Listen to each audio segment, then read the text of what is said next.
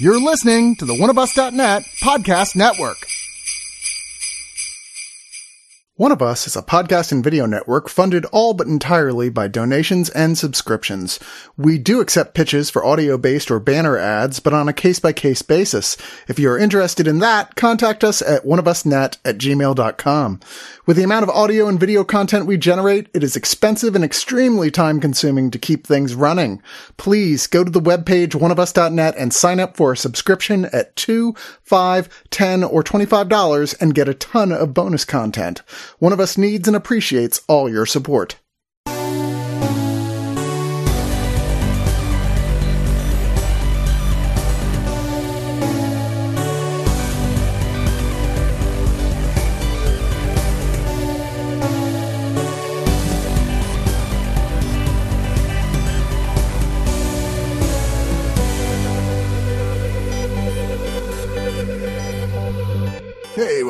Installment of Digital Noise. I'm your host, Chris Cox, and with me is my co-host, John Gholson. And welcome to Digital Noise After Dark, where home video releases get a little spicy. oh yeah.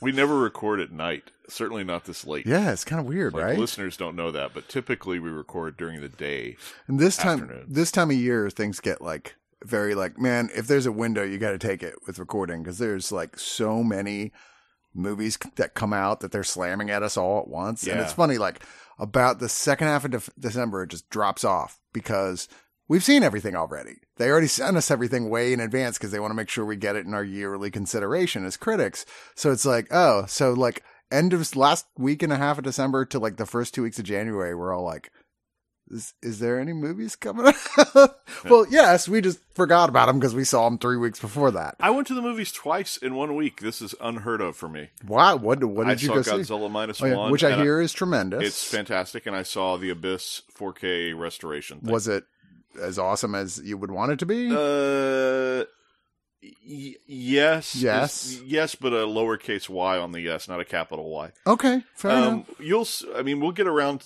You or uh, a co-host will get around to reviewing it when it hits 4K, but it it's kind of DNR'd to death. Uh, Oh, it's very waxy and especially background details. Uh, it it I was surprised at how DNR'd it was, and that may play a little better at home than it Hmm. does on a big screen. But on a big screen, I felt like it was really noticeable. It, um, now the movie itself is like, uh, you know, the movie itself is still solid. I misremembered certain things about the movie. Oh, well, Um, I admittedly haven't seen it in quite some time, but I will say it's like okay, so, so Cameron obviously made a lot of really great films, Yeah. right? And that were especially for people in our generation like beyond iconic. Yeah. Right. To us they were like, "Oh my god, there's a new James Cameron film out." And by the time he put out The Abyss, we were like Holy shit. This is going to be the greatest moment of my life going to see it. And in a lot of ways, it didn't really disappoint, but it wasn't what we were expecting either after Terminator 2 and what have you. Um, I do, I, every time I watch it, I'm more sure it's, it's my favorite James Cameron film, but then I'll watch other stuff years later. No, this is my favorite, but The Abyss, there's something about it that stands apart from the rest of them. And it's unfortunate that, like literally no one on who worked on that film will ever talk to James Cameron again. Apparently he was kind of merciless as a director and he himself apparently learned his lessons from that. Like I was, you can only go so far. Uh, but because I would love to hear the cast talk about that movie, you know, but they won't, they won't even discuss it. Yeah, I'm sure it was a, a I'm sure it was like a trickle down nightmare. He's spending a whole bunch of people's money to get performances from people at the bottom of a swimming pool. Yeah. I'm sure I can totally see uh, lots of yelling going on. Yeah. Um, but it's uh, yeah, there's I misremembered certain things. So I'd seen it theatrically back when it came out. We saw. Uh, I remember we saw Honey I Shrunk the Kids and then snuck into the abyss. Oh my God. Um, and then I saw the the theatr the excuse me special edition when it came out on DVD. Um, and I remembered the you know all the stuff that was cut from the theatrical, the big wall of water that that sort of like hovers above the cities. I thought that that happened way earlier in the film. That that sort of like drove this underlying ticking time bomb threat, and it kind of happens, and then they they do it as a show of force, and I completely forgot that they only do it as a show of force. Hmm. That it's not a looming threat. In my head, if you would have asked me, it would have been, oh, they raise the water, and the Earth is like paralyzed in fear, and Ed Harris has to talk with them, and like they come to an agreement. That's not what happens. They do it to show Ed Harris this is what we can do. Right. So it flares up, and then it goes. yeah, we don't want to do this, but we're Yeah. showing you we can. Yeah, so. and I I had totally forgotten about that. Um, You had suggested online today or yesterday that that there's there's no point or way to make an, a sequel, and I don't know if I agree with you on that. I think actually. that the movie, I think that our world, my, and this is super cynical, but I think that our world, as we know it now, there's no way we would have been able to stop ourselves from continuing to have war. Like, Yeah. I just don't see a situation where we're like, okay, okay, water aliens, we will be good from now on. like, I just think eventually we would have started. There would have been a fight over who gets to be that the aliens' best friends, for example. Like, sort of like which country gets to be the one that allies itself. Well, I was going to suggest the way there's a sequel is you go, okay, so eventually we things settle down, we have a sort of uncomfortable peace, Mhm. but then the aliens find themselves with a di- with a different alien antagonist and are forced to turn to humans for help, and then they are also stuck in the philosophical point of going, yes, okay, admittedly, sometimes force is necessary, and you ask another So you interesting you question. want a pro-war? no, I want to pro- say like there's pure pacifism Yeah, in certain environments is just impossible and and is not going to lead to actual peace. I mean, Yeah. like, what if everybody had capitulated to the Nazis? Where would we be? yeah. Right? Like that sort of argument. Like, yes, there are situations in which you go, okay, violence is actually called for, and it would be uh, like a potentially interesting way of exploring that. I think I think and this I don't we don't need to belabor Abyss. I know it's coming out on home video very very soon. Um but I think the reason why you might respond to it so well is I feel like watching it last night really reinforced it it's Cameron's like most like all of his ticks, all of his interests, all of his everything is Yeah. all in that one movie Yeah. Uh, in a way that it's not in the others. Like it's sort of the Rosetta Stone for like the entirety of his work. Yeah, I Uh, would agree. Yeah. Well, anyway, we got to get into the actual stuff right. we're here to review. stuff. Yeah, uh, which is starting with a another big blockbuster film uh, this year. One of the biggest moneymakers and the biggest moneymaker for Warner Brothers of all time, uh, not adjusted for inflation, I'm sure. But uh, Barbie from Greta Gerwig, uh, that she who directed it and co-wrote the screenplay with her long-time uh, partner Noah Baumbach. Uh, and of course, it is based on the the Mattel fashion dolls, which have been around, around forever. There's actually, I forget the name of it. There's a terrific documentary about the history of Barbie, uh, that's, that was really interesting and like how it comes from, like some of the early sex doll stuff that was involved in it is really kind of weird and ways like that.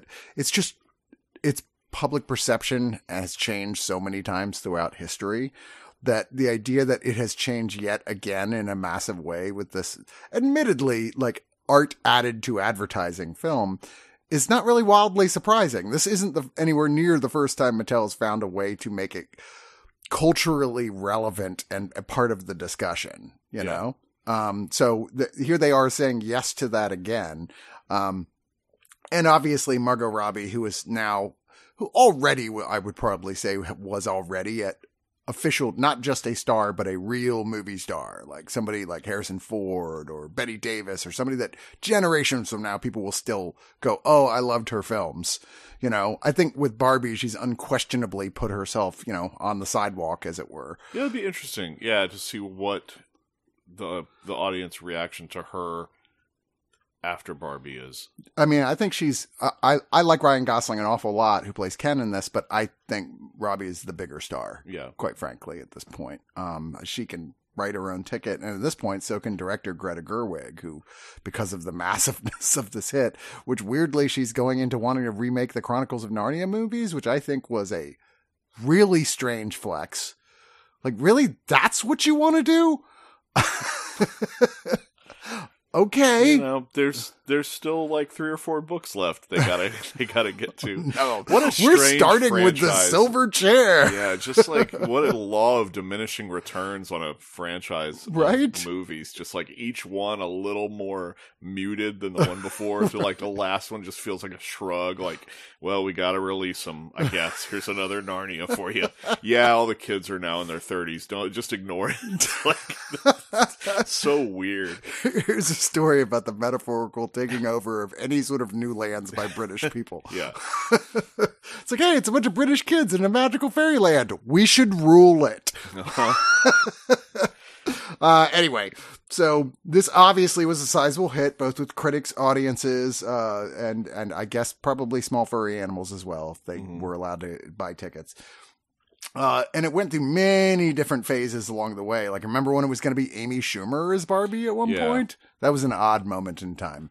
But what you got the whole Amy Schumer moment was an odd moment in time.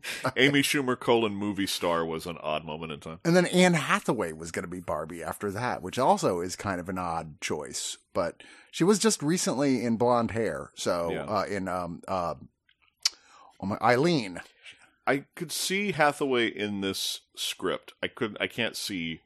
uh I can't see Amy Schumer with the script. Not she didn't have the script, but Well, I mean, if I, I was to translate, if I was to transplant either one of those two actresses into this movie, I think Hathaway could pull it off. if I remember correctly, the script was a completely different animal Yeah. when it was Amy Schumer Yeah. at that point. So, but Gerwig, yeah, she pulled it out, and I know that you were not as fond of this as I was. I was. I was totally blown away by this. Like to the point, like I've seen it twice now and I cry towards the end both times. I was like, I can't believe I love this movie as much as I do. I wish it wasn't also a product sales thing, but nowadays, how many things aren't? I've known you for like 15 years. I've never seen you cry, and Barbie has made you cry we twice. haven't actually seen a lot of movies together, John. Oh, we saw Five Nights at Freddy's. I could see the tears welling up at the Yeah, uh, only like wasted time. No, those are those are future tears. Those are deathbed tears. When I think Why did I that- waste this moment of I could have had that hour and a half back on something else. Uh, no, I just I found this deeply moving and uh, really funny and clever. Uh, I think a lot of people were like, I think a lot of people came down on some level, going, "Well, it's not exactly like there's they're doing anything that's super new about feminism here." I'm like, but the difference is the audience that it's managing to talk to Mhm. really, which is a much wider audience than movies like this ever get.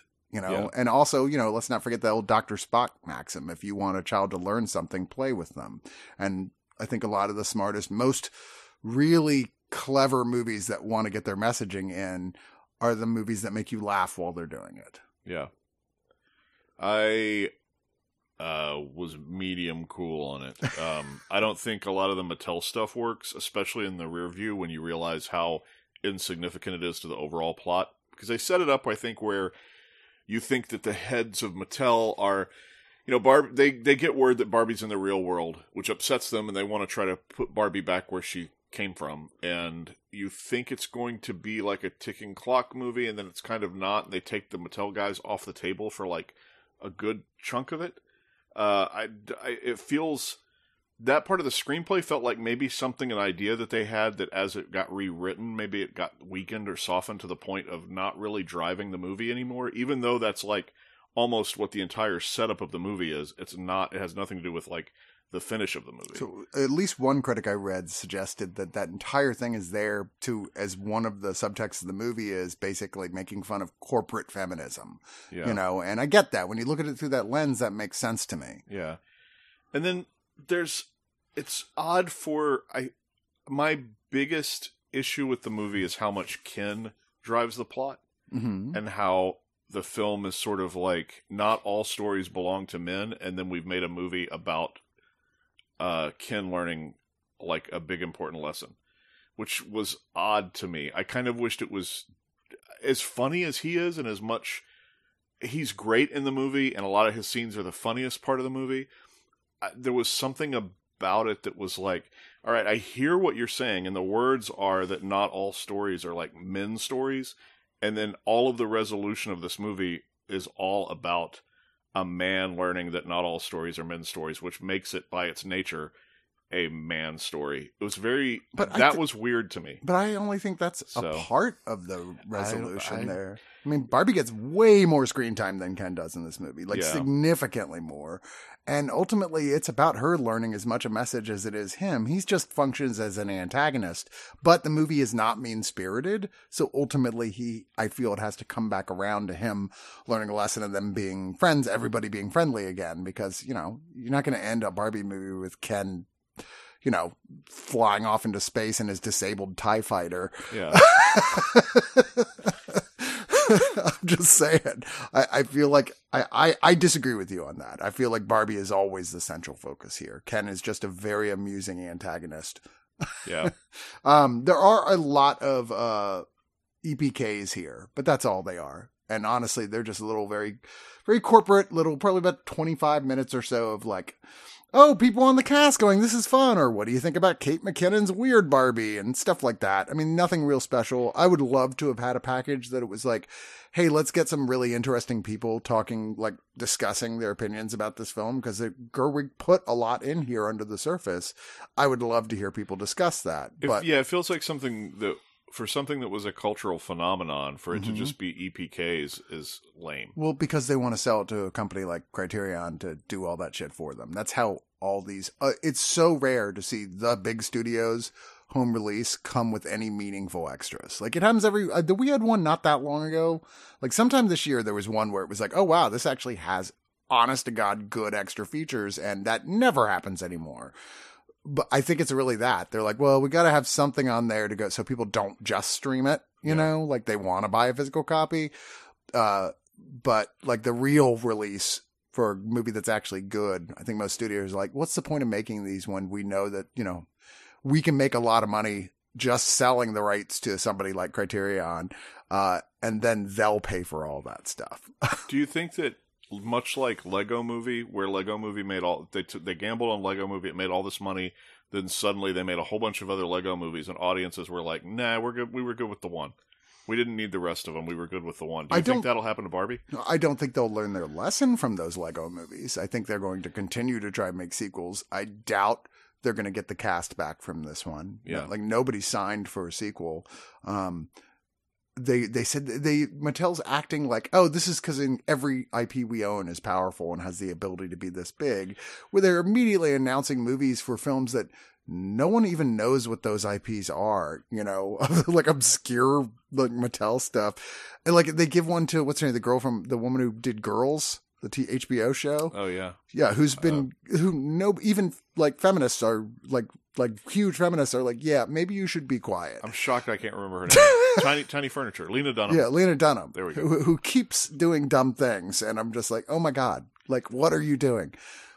This was lightning in a bottle. I don't, I don't see them striking again. Quite frankly, They're putting her on He Man, Lena, Lena Dunham on Masters of the Universe. No, it was some like Polly something. Like Polly another, Pocket? Yeah, Polly Pocket. I was like, I don't know what that is. So It, uh, it, what if the world was small? That's that's we already did the Lego yeah. movie. And well, they already did downsizing. well. Downsizing. Lena, it'll be Alexander Payne's. yeah, Polly Pocket. Uh, next thing we're reviewing is a new Arrow release. And it's unsurprising they decided to put this out on four, the sequel out here on 4K because their release of Tremors with artwork by our friend Matt Frank Mm. um, was a huge seller for them. They did really well with it. They put together a great package. They're like, fuck it. Let's put together Tremors 2 Aftershocks. Now, obviously, there's a lot of Tremors movies, right? Yes. like a lot. I- And yes. I have seen all of them. Um, and they're all passable watches at, at worst. The worst one is still passably entertaining. And the best sequel is somewhat entertaining. yeah. And Tremors 2 is pretty much the best sequel, which Okay. is somewhat entertaining. I mean, it's not the biggest part, the script's not as funny. Uh, the characters aren't as interesting or fun, but a lot of the practical effects are cool. The idea uh, in Tremors 2 of evolving these things now, where they're kind of like, now they're like, have little smaller versions of them that run on the ground and stuff. And, and I don't know, they're moving the, the story along. And the whole neat bit with like, right off the bat, they're like, oh, we know how to kill these things now. It's like a little remote control car with dynamite, and they're just blowing up graboids all over the place. That's very satisfying. Um, there is fun to be had here, but it is again like it doesn't come close to the original, and you really feel the absence of Kevin Bacon, the guy they got to sort of take over the younger guy working with Fred Ward role. He's he's no Kevin Bacon. He's not even he's not even six degrees of separation from He- Kevin. he's Bacon. not even Francis Bacon. he's not even friends. Uh, Christopher Gartin, I believe.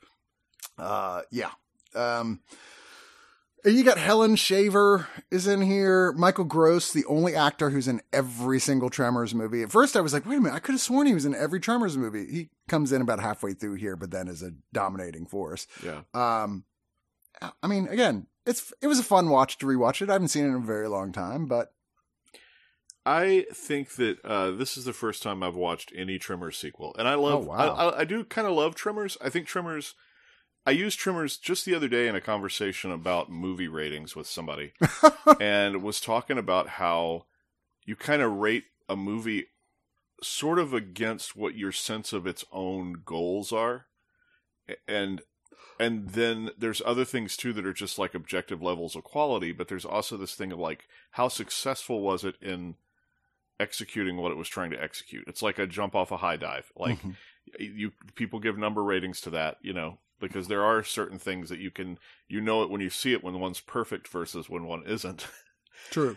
And I was like Tremors is a perfect movie. And I was like that doesn't mean that Tremors is necessarily objectively better than like Reds No, or like, you know what I'm saying, like think- some great movie from the it's past. what, what you know. but I was certainly. like Tremors is perfect. There is and I was saying there's I no way call Red's a perfect movie, right but i'm just i'm just saying against like comparing it against like a great the godfather Sure. whatever like Yeah. i'm just because i say tremors is a perfect things movie, can be perfect, yeah like a perfect It's- movie it's- for what it's intended it's to be. It's the perfect tremors movie Yes. there's not there's no way to make a tremors movie better than tremors like tremors is as good as tremors could possibly be yes, and it feels in a way to me real in the world of that movie Mhm. like it- like the thing the characters that live in that world that we watch and the things that happen in that world all feel like real events that happen in that world Mhm. my problem with tremors 2 is that it feels like a pretend version of what takes place in the tremors 1 world it's Mhm. like everything is cheaper the writing's not quite as sharp like it's just it it doesn't and even the performances like everybody is kind of like winky winky and in the first tremors there's their performances are arch and they have humor but they're not winking at the audience the whole time. Yeah, like they're they're being resourceful. They're sometimes panicked. Like this one they're they're sort of just like they're having fun but it doesn't make the movie as substantial as the first one which is a weird thing to say about a movie like Tremors but I really missed that feeling of authenticity that the first one has I thought this was fine like and this is one of those ones where the guy directed it was the writer of the first one, Yeah. but not the director, and then he came on and has and directed this one, and also the fourth one apparently. And I get that he's probably working on a a fraction of the budget of the original Tremors, and the effects are good. It's just you know, I I I don't know that I'll keep diving into the sequels. I don't really like uh the kind of cheaper, jokey tone of Tremors two versus the first one. I, I think it's I think it's okay. Yeah. Yeah. I mean, it's okay. Uh, and yes, this was 4 million. The original was 10. Yeah. So, yeah. You I remember this it. being a real big deal when I worked at the video store. Oh, sure. I think four million was even big back in the day for a DTV sequel. That they were like, "Oh, this is going to be like Tremors was a big home video hit." So there was a lot of hype about it's getting a DTV sequel. Like Mhm. not in the way that I think modern audiences think if something gets a DTV sequel, it's like, "Oh God, roll your eyes." Here's Kindergarten Cop two. Like, what the hell is this? But Tremors two was treated like a sort of a crown jewel video release for that year by Universal, as far as like like not you know you didn't see other DTV films get the level of support and hype from the studio that Tremors 2 got at the Sure. time that it came out. yeah. No, I. They treated it like a legit sequel. and again, nobody really is spending a lot of time looking back super fondly on the Tremors sequels. Uh, if you've never seen the original, by all means, please. It's a lot of fun. You'll have a great time. It's a really good film, great practical work. Uh, this one actually brings in a little bit more uh, digital work around the edges of it, which apparently was a very early work by Phil Tippett's production company, who went on, who was very deeply respected. Oh, they you know they look kind of Tippett esque now Yeah. that you say it. But but you can tell he is fighting the budget, and also Yeah. the quality of CG at that point was, you know, it's just not up to standard. You every every time you see CG in this, you know it's CG. Yeah. A lot of it's like distance shots, uh, like, but still, but yeah, he's actually on the extra features here with with a um uh, uh bonus feature. Uh, also, the uh, the practical effects designer Peter Chesney is on here, and uh, there's two commentaries, one with the the director and co-producer, a second track from author Jonathan Melville. There's a older making of, there's outtakes, trailers, and stills. Um, it's not as big a package as the first one, to be sure, but you know, why would it be? Yeah. Exactly. Uh, you know, worth a watch. I don't think it's really worth an own. Next up is the second release, uh, the 15th anniversary edition Blu-ray of the movie Dead Girl, which people have very strong feelings about. Mhm. And most people I know, those are not very good feelings, and I can't really blame them. And I was deeply grossed out by this film the first time I saw it. Like, this is distasteful as hell, but upon rewatching it, I'm a little softer towards it. Maybe I'm more jaded now or something. But uh, it's Shiloh Fernandez and Noah Segan, both of whom have gone on to de- decidedly bigger things since Dead Girl. Uh, and they're high school buddies, Noah Segan being kind of the jerky, bullyish friend. Uh, and they're hanging out at the old abandoned psychiatric hospital, which, if there had been, to be fair, an old abandoned psychiatric hospital near me when I was growing up, I would have been there all the time because I'm the dumb white guy in horror films. I am the, the, I am, I am that. They find the book written in blood in the basement. First thing I'm doing is like, let's phonetically pronounce this out loud. That's me. I got I got my copy of Gyromite for the old Nintendo system by doing some urban exploring in a uh, in an abandoned apartment complex. Oh my goodness. See, that would have been like heaven finding that Yeah. that was an option. That's like fifteen. So in the hospital, in the basement, they find a naked woman, mute woman, uh, played by Jenny Spain, who's tied down, totally lashed down to this table. Um, and they're like, uh, what do we do? Well, the proper response would be to go get help. But then they're like, but we'll get in trouble for being in this hospital we're not supposed to be in. So instead, let's rape her. Mhm. Uh, yeah. All right. So the, the Noah Segan is the one who's like, yeah, I'm gonna just she's gonna be my personal little sex slave here, and finds out early on that she cannot be killed. No matter what he does to her, she will not die. Uh, she is some kind of zombie or something, but that in no way keeps him from enjoying his sex prize. Yes, does this sound like really repulsive? It is kind of repulsive. The the other friends like I this is I'm not going to have sex with this thing and th- we should get help but he's not willing. He's also scared of his friend and doesn't want to get in trouble either. And you know it escalates as you might imagine and more people get involved and before you know it the the curse of dead girl goes on.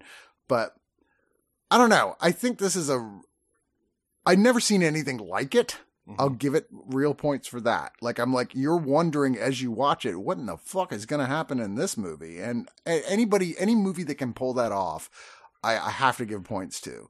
I don't think it's exceptionally graphic, really. Uh, it's not really all that gory. There's a few gory scenes, but it's really just about just the distastefulness of the whole scenario that you're like, why would you want to watch that? And I get that. Yeah, I don't have a problem with that. I think I have a bigger issue with not. I feel like I don't have an in on the characters, and I get that they're doing things that are repulsive, but I think there's a way to approach them as well that kind of like lets me. I think the situation becomes more, more deeply disturbing, other than like a surface level disturbing, if I have a real uh, if I care about the characters more, even the ones that are like shittier, like Mhm. if if they're if they're if the characters were a little more well rounded, a little more fleshed out, I think I would like this more. The situation is not my issue as much as it is that I don't enjoy spending time with the characters in this movie, hmm uh, and that's a that's a big that's a bigger block to me than the content. Uh, it it opens up my imagination to go how would this movie play if it was the same situation but I cared about the characters almost like a stand by me where they find a girl. Then it suddenly that becomes exciting to me because I'm like, these boys are ruining their lives, like they're tainted. But in Dead Girl, they're kind of there's like they're marked for shittiness before this event even happens, Mhm. uh, which then makes it where it's not. There's it ends up you kind of lose a little bit of a sense of danger from that because then you're not seeing things get spoiled. They kind of already start rotten and enter a rotten situation. Hmm. Uh, I don't know if that make does that make sense? Yeah, I Yeah. understand what you're saying. Um, and I, I, yeah, that's my biggest. That's probably my biggest issue with the film is just if I, if I cared about the characters more. That sounds so pat. But No. that's true. I mean, So- that's fair. Uh, there are some bonus features here. There's two audio commentaries, one featuring the co-directors, uh, the writer, the composer, cinematographer, editor, and two lead actors. Uh, and then the other with the actress Jenny Spain, who played the, the titular dead girl, who talks about how hard it was to do that and her feelings about the production. There's a selection of interviews with everybody involved, including the special makeups effect artist. Um, uh, and uh, lots of discussion of the effects that also didn't go as well as they had hoped. uh, there's snippets of behind the scene footage.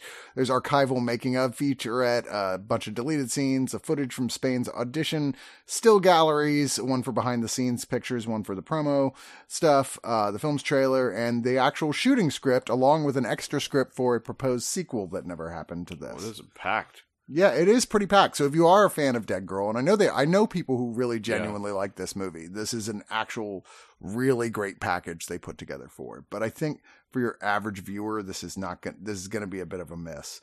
Uh, as was one I've been always telling myself, well, maybe I just watched this wrong or was in the wrong mood when I saw it because horror aficionados consider 1972's Tombs of the Blind Dead to be like an all-time mega classic in in horror and zombie pics or Spanish films or whatever you want. It's a Spanish Portuguese horror film.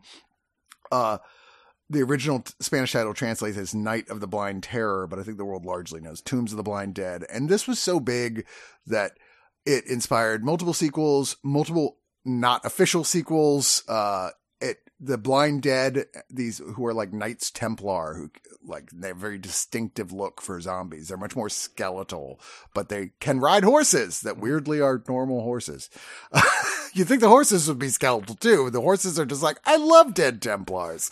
the, um, The They- horses never tortured anybody. yeah, but the the these things they show up in like all sorts of stuff, uh, like from comic books to movies and TV shows, and I've also been the inspiration for.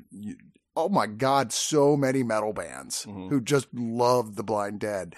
And so I'm like, I remember seeing it long time ago going, this was not very entertaining. I don't see what all, cause, and even then I was like, loved all the uh, early Italian stuff, but I was like, this is boring. Guess what? I still think it's boring. Oh. it still did nothing for me at Yeah. all. And uh, you know, it's a nice brand new Synapse Films who does such good releases. They're they're like, okay, they put out a uh, a two disc edition here. Like, I I why don't I like this more? I don't know. I can't tell you why why I don't like it more. But it's like these guy and a girl who are taking a train ride together, resort, and they're like, hey, let's talk a friend into joining them, and then. Like the idea is that oh those two people guy and girl who are friends are just friends and maybe we could hook him up with the girl who's coming in, but then it comes clear they that's not how this is going to go. That the guy and the girl who are just friends are not going to be just friends. So the girl, the other girl's like, "Fuck this! I'm getting off this train." Which apparently, why even take trains when walking is apparently faster? She just jumps off the train in the middle of nowhere. It's like, I guess I'll walk to those ruins in the distance and spend the night there, which is an old Knights Templar castle. And uh, before you know it, the Knights Templar are rising up, and they, you know, do evil zombie stuff. Uh, then you've got everybody going and looking for the girl, more evil zombie stuff to follow. I don't know, man. There's no real gore to speak of in this film, barely at Oh, all. there's a great, there's a great shot though. There's Mhm.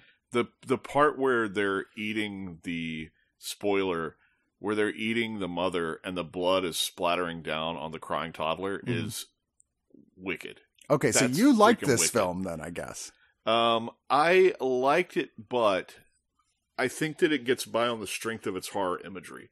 I think that individual pieces of it are what have bolstered it into something. I think the slow motion skeletons on horseback across dusty fields that visual is awesome. The visual of the blood raining down on the toddler's head while it, that's that's sick. Mm-hmm. I was like, that's disturbing. This troubles me. but it's like one image. But there's a there's a slew of images like that that are like there's probably a dozen moments in the movie where the imagery is what is the sell.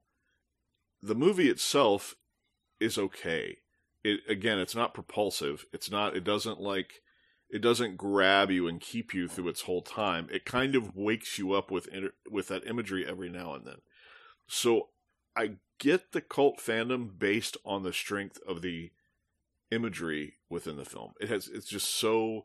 It, it's kind of like we did the church way back when, Mm-hmm. and the church was to me that way, where it was like I get it because of the things that you get to see, Mm-hmm. but the movie is not that great. I get what you're talking Yeah. about, and there are decidedly movies I feel that way Yeah. about.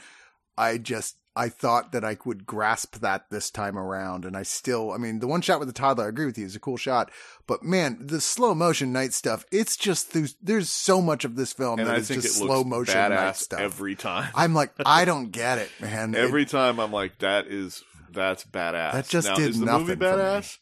Eh, you know, that's debatable. But Uh, this does have the Spanish version, which is considerably longer, an hour and 41 minutes. Um, and, uh, and then the US theatrical version, an hour and 23 minutes. Um, yeah, uh, these are both on Blu-ray. There's three commentary tracks on this disc as well. Apparently, and they include the trailer for this. It was marketed in the United States as a Planet of the Apes sequel. oh, cool. Yeah, which is really, really strange. But and it's yeah, they just it's just heavily re-edited the, these trailers and everything, and they set it up like, oh, maybe it is a Planet of the Apes film. But I don't see how anyone watching the film could imagine that. It sounds like case. somebody saw the guys in the skeleton costumes, like glanced at them and went, "What are those monkeys?"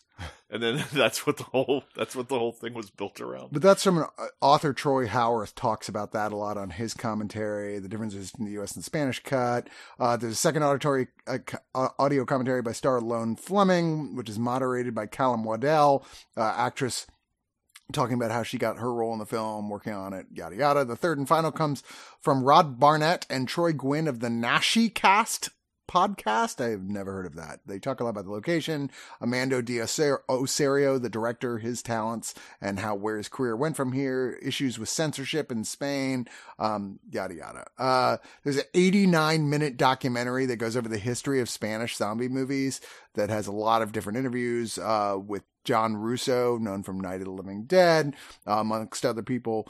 Uh, uh, the, like people from Living Dead at Manchester Morgue, which is one of the ones I actually like from this period. like I, I remember not liking that one the first time I saw it, and then rewatching it, I was like, oh, I like this now. So I was hoping that was going to happen with this one, but that was not the case. Uh, there's a 14 minute awakening of awakening of Spanish horror cinema, which is a German piece which explores what an impact this had on Spanish uh, cinema and how it really started. It kicked off their horror cinema in Spain. And, you know, if nothing else, thanks to this film, because we got a lot of great Spanish films years later, you know, we got our Guillermo del Toros and what have you. Uh, and then there's the three, the, like I said, the Revenge of Planet Ape, which is the alternate US opening sequence they added on here, and a video for a song Templar's Tears by a band called Salem's Pot. That is a terrible name for a band. Sorry, Salem's Pot. It's that's just bad. Uh, anyway, that's that's that film. We'll move on to our next one, which is a new sort of indie-ish uh, horror film called The Goldsmith. Uh, this is put out by Cinephobia Releasing, um, and it is where is it? It's, it's Italian, and so normally you say Italian horror film, we have a very specific type of thing in our head. Well, that is. Uh, things have changed in Italy over the years. We have different types of horror films than we used to. I certainly wouldn't refer to this as a giallo or anything in the style of this classic supernatural Italian films. It's going with something different. And it starts out with a opening with a scene where three teenagers, well, you know, teenagers, they look like they're 30, but they're supposed to be teenagers. They, they, uh, kill an older man in an abandoned part of a city. Uh, and then we see, oh, now they're adults Uh, oh, I'm sorry. They're right. They are teenagers in the beginning, but they're adults. Uh, like a guy, two guys and a girl, and they're career criminals, and they know about this remote country house of this elderly couple. Uh, who they know he works as a jeweler, and they think that he's got a sort of secret room in there st- with filled with stashes of his stuff. So they they're watching it to break in there and steal his jewels. And, you know, and they do eventually get in there and they tie him up and everything and, and are like, okay, well, like, we know there's a secret room in here somewhere. And eventually is revealed, yes, there is in fact a secret room. And then the plan goes horribly awry, uh, in a way that I guess by this point I was like looking at the options of where the film could go and go, I bet this is going to happen because there's only so many things that could happen at that point. Um, and sure enough, that is where it goes. But I feel like as it goes along, it got much more interesting. It went to like towards the end, I felt like there was little Cronos vibes, like hmm. Del Toro's Cronos, the little bits and pieces of like his visual things. I don't know. I found this actually interesting, but with an ending that kind of felt like maybe we should have written the ending before we wrote the rest of the movie because it was just like, we'll we'll try and do something interesting. And I guess it is visually, but I was still left like, huh?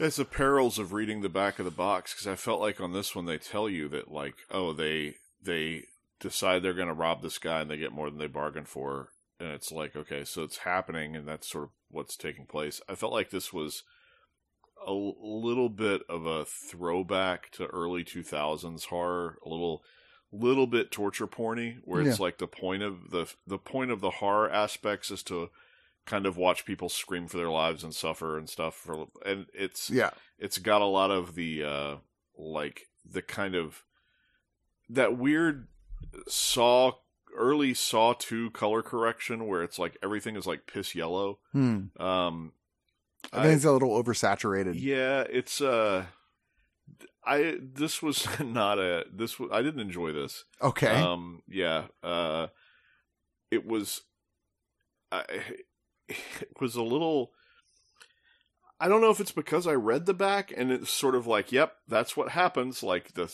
the information on the back was correct. That's what's taking place. And I felt like to me there wasn't really a lot outside of that premise. It was just Mhm. like, here's that premise executed. Um and and again, I thought some of the effects were hokey looking. Like some of the makeup effects were hokey. Yeah. Um, it just was not for me. All right, fair enough. Um, I was very mixed on it myself. I think there are moments I thought were interesting, and I didn't think the cast was bad.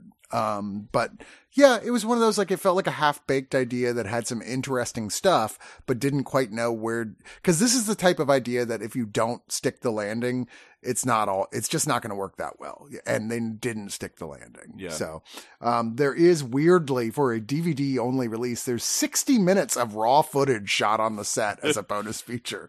Okay. So this one was Put for it all on the disc. Put it all on there. We're gonna move on to a, a movie you've actually heard of, which is Red Dragon, which is now getting a 4K release, uh, based, of course, on the 1981 book by Thomas Harris, which was the first book chronologically in the Silence of the Lambs series with Hannibal Lecter, uh, focusing more on. Uh, well, Jodie Foster's character is only mentioned at the very end. This is about the only mentioned in Silence of the Lambs character, Will Graham, who is the major star of the Hannibal television series, for the record. Billy Graham. No, no, different, different, different Will Graham. Different Will Uh, Ed, Graham. Ed Norton uh, playing him. This was released after Silence of the Lambs in the attempt to tie in on the obvious huge success of that by bringing back Anthony Hopkins as Hannibal Lecter. But it's the second time this movie has actually been, where this book has been adapted. It was made by Michael Mann into Manhunter, uh, with, uh, Brian Cox playing Hannibal Lecter in a wildly different take on the world of Hannibal Lecter and, and of Hannibal Lecter himself, uh, than any of the Anthony Hopkins stuff was. I really like Mann's Manhunter quite a bit, but it doesn't feel like a movie that would have sequels at all. And this definitely is a movie that knows what it is and wants to be a chapter in this continuing universe type of thing that is t- strongly tied into Silence of the Lambs. Um, I genuinely enjoy this film. It's one of the, or maybe two films by uh, the director Brett Ratner. Brett Ratner that I do enjoy. Um, the other one, what was the the Jackie Chan uh, uh, team up movie. Or the Rush Hour movies. Yeah, the first one. The second one was not as good. Yeah. Uh, I think I can't. I don't think there's another Brett Ratner film I've I liked enjoyed. the Matador. Didn't he do that? Pierce Brosnan. I don't know. I don't know if he did that or Anyways. not. Anyway, but this also has Ralph Fiennes playing the monster in it, uh, the bad, the super bad guy they're all chasing. Francis Dolarhyde. Uh, Harvey Keitel in this movie is playing the the Scott Glenn role of Jack Crawford.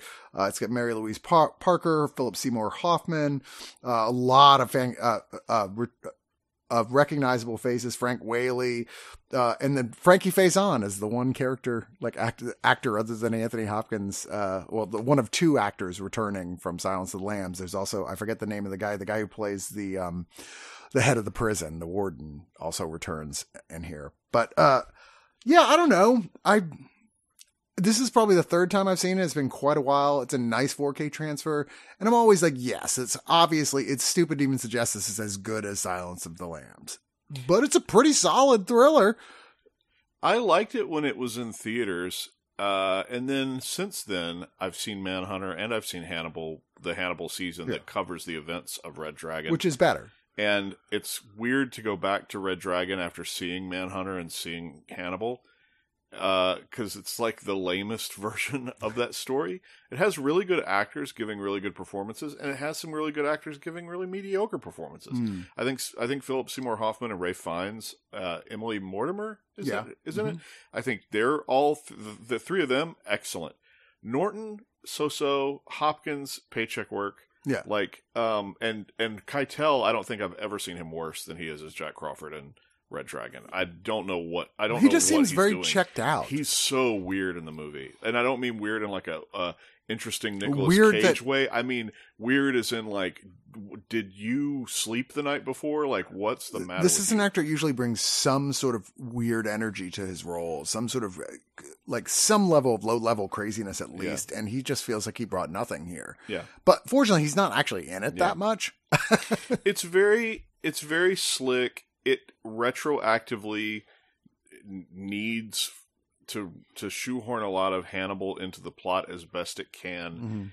Mhm. Um, it's the least interesting Will Graham of the three stories. I, I don't think Norton, whatever. Uh, what's the guy's name from Manhunter? Um, What do you mean? Actor. Oh, um, who played who? Yeah, who, who played played? Graham. Uh, I can't remember who played Graham in me. there. It's to- totally on the tip of my tongue. Uh, William Petersen. William Petersen. Yeah. William Petersen.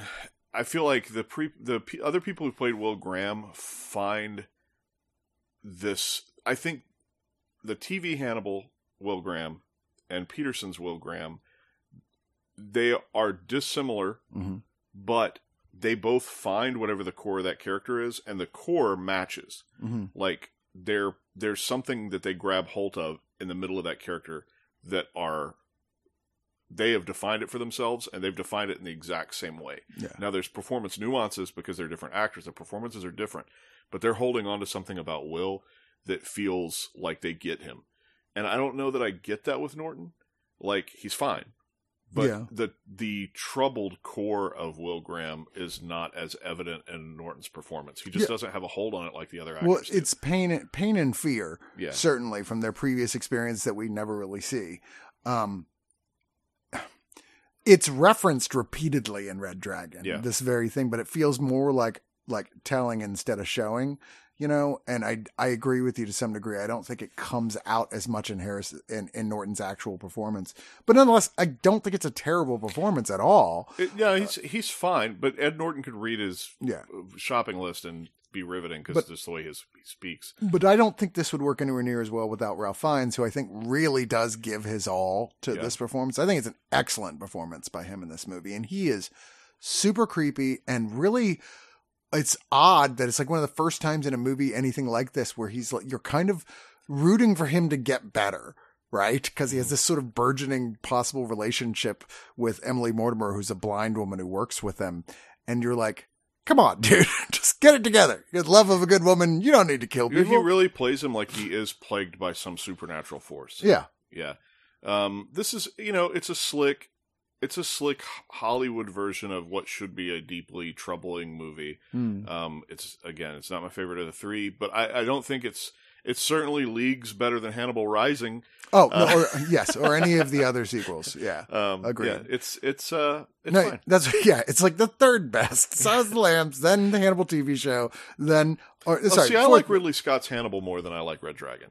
really. Yeah. I am not a fan of that movie. I like I like Hannibal more. I think I think Hannibal's got something going on. I think Hannibal's got like a a winking kind of really just pitch black sense of humor. oh well, it's certainly trying for that, Yeah. aiming for that. And I, just didn't work for me. I also haven't seen it in years. Yeah, So me neither. Um, again, there's a movie that, like, I feel like all the aspects in there that were happening, uh, that at parts of them were integrated into the television show. mhm. The TV show just did a billion times better. Yeah. You know, the TV show is so good. Seriously, if you've never checked it out, you really should do yourself a favor and watch it because it's it's astonishing it was on network television. Yeah. Because it's one of the deep, most deeply disturbing and creatively gory shows I have ever seen in my life. uh, when I was watching it, I kept thinking the the thought that kept coming back to my head was like Romero would get X ratings on his zombie movies, and the stuff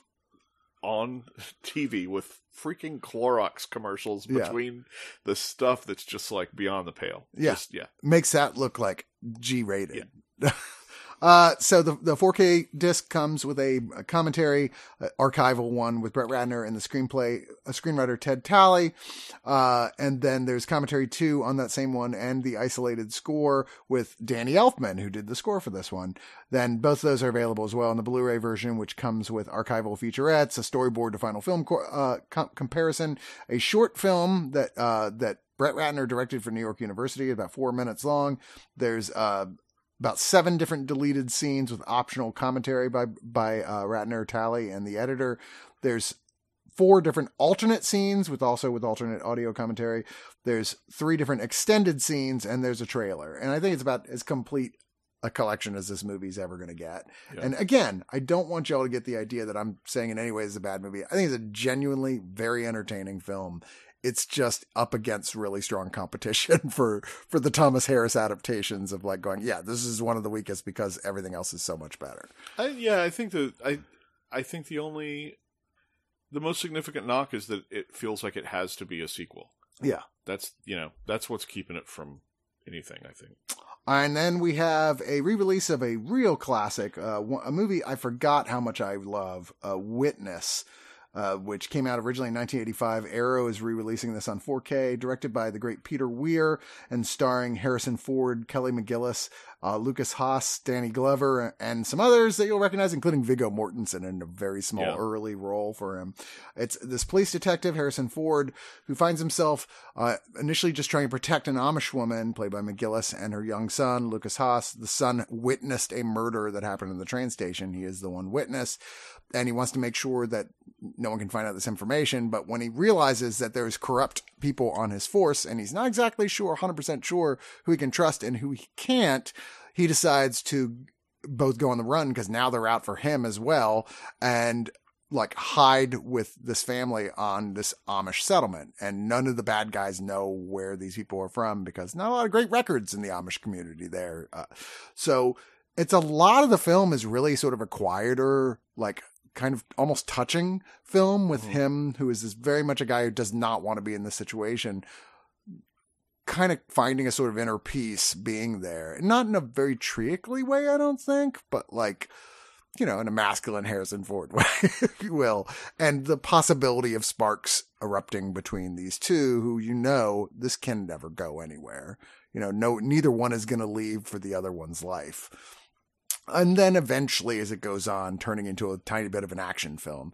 But I genuinely, genuinely found this entrancing upon rewatch. It's a great movie. it's a truly great movie. Yeah, it is a it's a really it's a really good movie, and I feel like it was a bigger deal. Well, obviously it was a bigger deal in the '80s, but you know sometimes stuff still gets talked about. Mm. I don't feel like I hear people talk about Witness like they used to. Mm. Um, even into the '90s, I felt like it was still regarded pretty well. It probably has only been the past 20 years or so that I don't hear it mentioned as much. Yeah.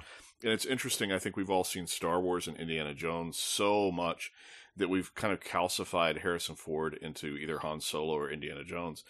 And it's like, it's so interesting to really be reminded of. I mean, there was a time he was the highest paid actor in Hollywood. And like, well- well probably deserved. at this time, right before Eddie Murphy broke, I think this may have been the case. I mean, he was like to me at this age, he was the movie star. Yeah. Like I would go see anything he was in and be like, yeah, the Harrison Ford, he's fantastic. Like we're on our next show, we're reviewing the uh, 4K of uh, uh, The Fugitive, which I just rewatched, and I'm like. You know, when people say things that annoy you, like they just don't make movies like this anymore. Well, Yeah. they're right with that. These they don't make movies like that anymore, and I wish they would. Yeah. Uh, they don't make movie stars like Harrison Ford anymore.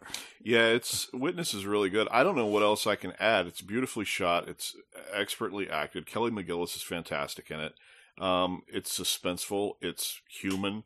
Uh, it's it's yeah. They they don't make them like this anymore, Chris. uh, yeah, it's you know, there was a time when it's not even that.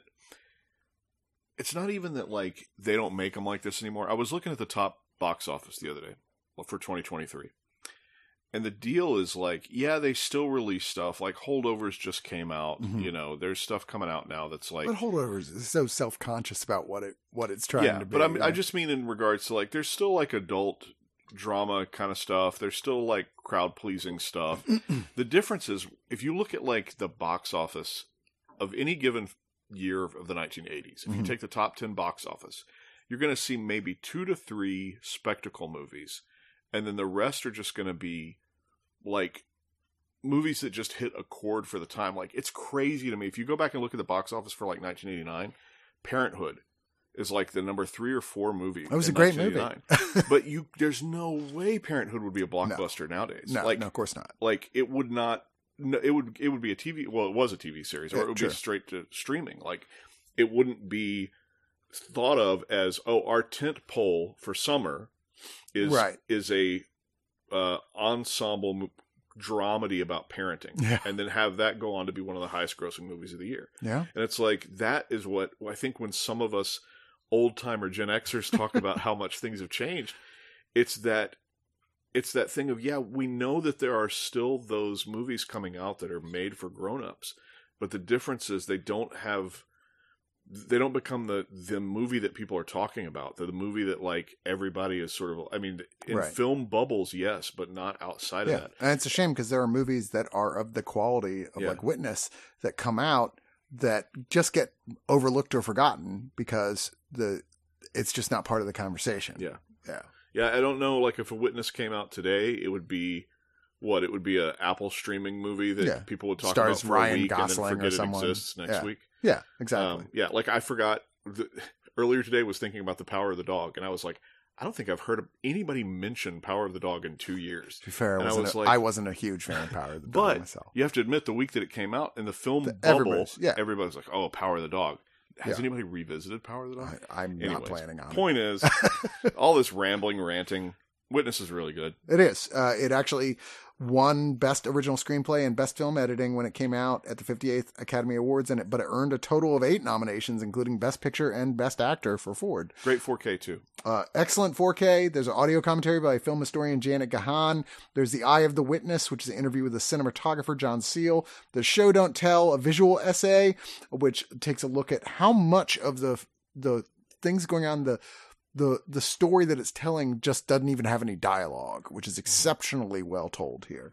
Well, Uh, even from the opening scene with Lukas Haas in the bathroom is like, Mhm. yeah, it's just it's just cuts. It's Uh, there's Harrison Ford in conversation, archival interview with him for seven minutes about the film. There's Between Two Worlds, The Making of Witness, which is a five part archival documentary.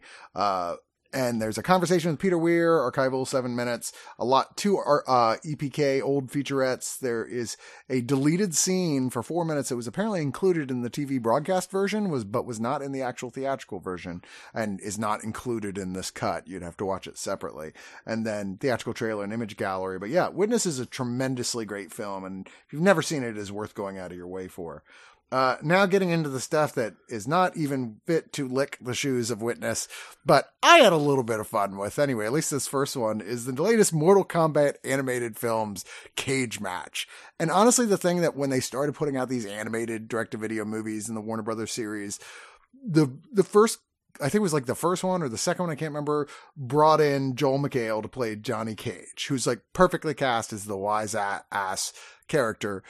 This is like one of the first ones that brings him back and it kind of reboots the story entirely and it wants to make it as like somewhere between GTA Vice City and an actual honest to god 80s bad action film and it's kind of poking fun at that sort of a thing. A lot of Deadpool influence. A lot of Deadpool influence as well. A lot, a lot of st- so funny. Like his whole thing, he's trying to save his co-star Jennifer Grey, which is voiced by Jennifer Grey, and is she's playing herself. And it's one of those like, how many kids watching this even know who Jennifer Grey is? Yeah. I feel like, I mean, I get it. It's the, it has to be someone from the '80s, but even so, you're like, mm, uh, I don't know, man. This is it's a stupid plot. It's Johnny Cage who's sort of like this outsider, but is you know good at martial arts and action. Anyway, he's a huge movie star. Uh, he's in a movie called Ninja Mime. He's hoping to break out. Um, but Uh, basically, his when his co-star disappears, he finds you know Mortal Kombat people fighting each other, and he's like, "What's going on?" And ends up like you know, cause they're after this scroll for something that has to do with demonic world domination, yada yada. Anyway, it's played more for laughs than it is for like as much gory action as the previous releases. I mean, that's still here, but it's certainly going more for the the guffaws. And I found it lightly funny. I certainly found Joel McHale engaging in the lead role. The script is, could have could have used a couple more passes, but I think if you're a fan of Mortal Kombat, probably going to enjoy this one for what it's worth.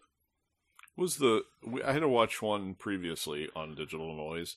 This was the least boring one I've seen. Um, also, one of Gilbert Gottfried's last roles. yeah, I noticed that. Uh, to the point that it shocked me because I was like, "Didn't he die like two years ago?" Well, you know, this Um, animated stuff. Yeah. uh, this is fine. It's passable. I'm not the audience for it. Uh, it's a little the the humor is also a little too like. Uh, it's like it feels like after every line or scene, there's some like sarcastic aside. yeah. Um, this, you know, it is what it is. Not everything has to be for me. Uh, this wasn't, but, but you know, we talked earlier about movies being the best version of themselves that they could be. Yeah. Like this is what it, this is what it's trying to be. It's trying to be like this '80s throwback with Mortal Kombat and trying to be like sarcastic and, uh, you know, Yeah. uh, and, and it's and on that level it succeeds. It is not a film for for Mr. Gholson. yeah, it was one of those like I watched it once. I enjoyed it for what it's worth. Uh, Like I was like, yeah, it was all right. It was nothing I would have sought out, but like I'm not mad I watched it. It wasn't, anything. yeah, because some of the animated stuff, I we've talked about this a little bit before.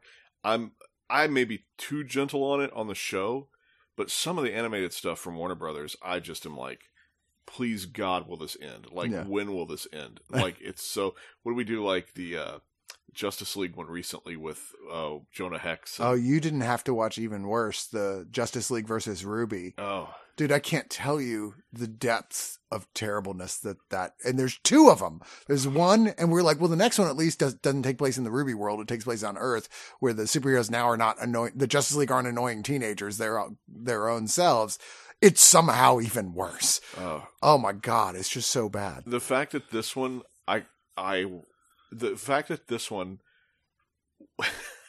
i ate the whole thing and i didn't gag once didn't didn't put me to sleep didn't make me think kill me now um yeah. so for that 10 stars Okay, fair enough. Uh, pick, of the of the week. week. Yes. no, uh, there's audio commentary with the producers and the writer.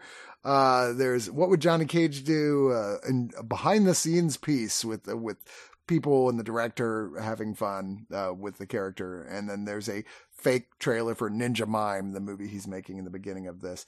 Yeah, I mean, again, if you're a Mortal Kombat fan, you probably all I'm doing is letting you know this exists. You're probably going to watch it, and it's better than some of the others. I, you know i may have liked it more than the recent live action movie Oh, I hate the recent live action movie. I really well, I walked out like I almost walked out of the theater during it. I hated it so much. it's not good There's not a single redeeming quality to that film. This, I was like, eh, it's enjoyable enough. yeah I'll never watch it again, but it's enjoyable enough. Um, people have very different opinions though on the one of the newer DC theatrical releases from this year, Blue Beetle, which is now out on Blu-ray and 4K, based on a character that to you know anybody but comic book fans or maybe big fans of the animated series probably like, wait, who? Blue Beetle. I mean, he's been around for a long time, but he was definitely a sort of C minus list character, if you will. It wasn't really till they teamed him up with another character, Booster Gold, that anybody really gave that much of a shit about him. It seems like, and Booster Gold is nowhere to be seen in this. So because it's a different guy. uh, di- huh? Yeah. Well, different, different. Yeah. There's been what three Blue Beetles, I guess. Yeah, three or four. They all get name dropped in the movie. Yeah. Uh, anyway, um, so I found this movie passably entertaining, about the same way I did with the last thing we just reviewed, where I'm like, there's aspects of this that like are kind of cute. Mainly the whole idea of like the family that's around him are cute and entertaining. Mhm. The grandma getting involved and being kind of a weird, like kind of badass is fun, even though they spoil her best scene in the trailer. Um, I found the the lead actor that they got to play Jamie Reyes to be he's trying, but he's not given a lot to work with here with this with his script and his lines. Uh, Xolo Maridueña. I don't know. He, he he's okay, but he's not like you wouldn't see this and go, "Oh, I got, I can't wait to see him in something else." I mean, Susan Sarandon, who plays the villain, is couldn't be more flat and uninteresting. They give her she so she to me she delivers all her stuff with gusto Mhm. and she's not given a lot to say. yeah. She's given standard stock villain lines. oh, it's just horribly written she, stuff. so she just has to just play her stock villain lines. Uh, George Lopez gets all the best stuff here, and I was like, when was the last time I even said the name George Lopez out loud? much I like him. I like the uh, I like the romance in it too. I think that they have chemistry. I think the whole cast, the core the core protagonist cast, I think they all have chemistry. Um, I did like the the love interest, uh, Bruna Mar Marquezine, uh, who is obviously uh, you look at her you're like, well, she's a model, true. She's in, Braz- in Brazil and is very well known from telenovelas, but I could easily see her moving on to something rather quickly from this. I mean, I don't think anybody's terrible in it, other than Sarandon, who it's not her fault. She's given a terrible script. oh, yes. But that's the thing, like the all the all the a a well B plus stuff is given to the family together, and there can be quite funny. But even the story in general, it's just so boilerplate, basic bitch superhero stuff. There's nothing really interesting here, and I get that a lot of people really championed it to some extent. I think because it's really the first real Latino superhero movie that like a big wide release that is like largely focused on Latinos. Yes, great, do more of that but maybe write a better movie. I think I I liked it in part. So I didn't think the trailers were any great shakes. I thought the marketing for it in general was kind of wimpy, and I had heard some noise that oh, it's actually really good. So I was like, all right, I'll go check it out.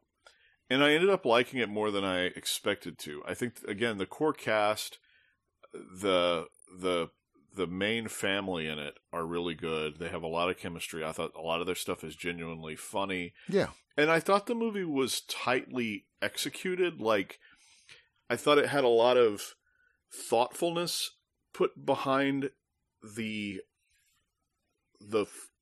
This sounds so weird. The flow of the movie, like it was, it was smartly made.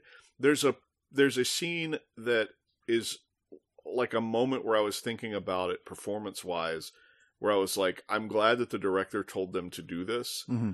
which is that they're riding in the the beetle, the great big mechanical beetle, Mm-hmm. and they all are expressing fear in different ways, like character based sort of, but it's like they're all scared, but they're like because they're riding in this big gigantic jostling machine and they're all sort of reacting to that and I'm like I felt like I'd seen a lot of movies lately where characters were in Ant-Man Quantumania where characters were in largely CG or outlandish environments that weren't reacting to things the way human beings would if they were in larger than life environments. Right. And one of the things that I deeply appreciated about Blue Beetle, as meat and potatoes as the movie itself is, is the care given to going, how would this person act in this situation? Well, again, Now, that's the best. most of that is aspect is it. given to the family. Yeah, almost all. Yeah. But the fact that somebody cared, I was like, okay, Right. I get that this is like, again, very by the numbers, but I can tell that the people making it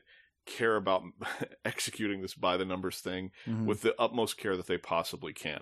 considering so- the tools they were yeah. given. So to me, I I really dug it. Um, Okay. Now I like I said, I like my it- geek. Now here's my geek uh, complaint about it. Okay, because you are a fan of the character Blue if Beetle. you call your freaking character Omac, please, for the love of God, give him an Omac visual. And I realize Omac is like a weird looking DC character, but there are still certain things. There's two things in particular that they could have carried over. Mhm. One of them is color scheme. The other one is the freaking mohawk in the middle of his head. Even if he looks like a great big mech, all that whatever, like put the freaking mohawk in there. Yeah. like. How are you doing Omac and you don't have the One of his eye? most distinctive First of all, the eye, and second of all, the mohawk. It's like when I'm we're doing Wolverine, but he doesn't have claws. yeah. um, I just I couldn't get over them not attaching any iconography of Omac onto Omac in Blue Beetle. That was the that was my geek thing. It's weird because the other stuff, conversely, that I should have geeked out about, I kind of wish they'd left alone. Which was all the stuff with Ted Kord and previous Beetles. Hmm. When they introduced that, I kind of went. That is the sort of thing that we just saw Flash fumble Yeah. and I was like, is that a turnoff for general audiences to hear about this Ted Kord character who I know who that is, Yeah. but but does the general audience go, who the hell are they even talking about? What why is this significant in any way?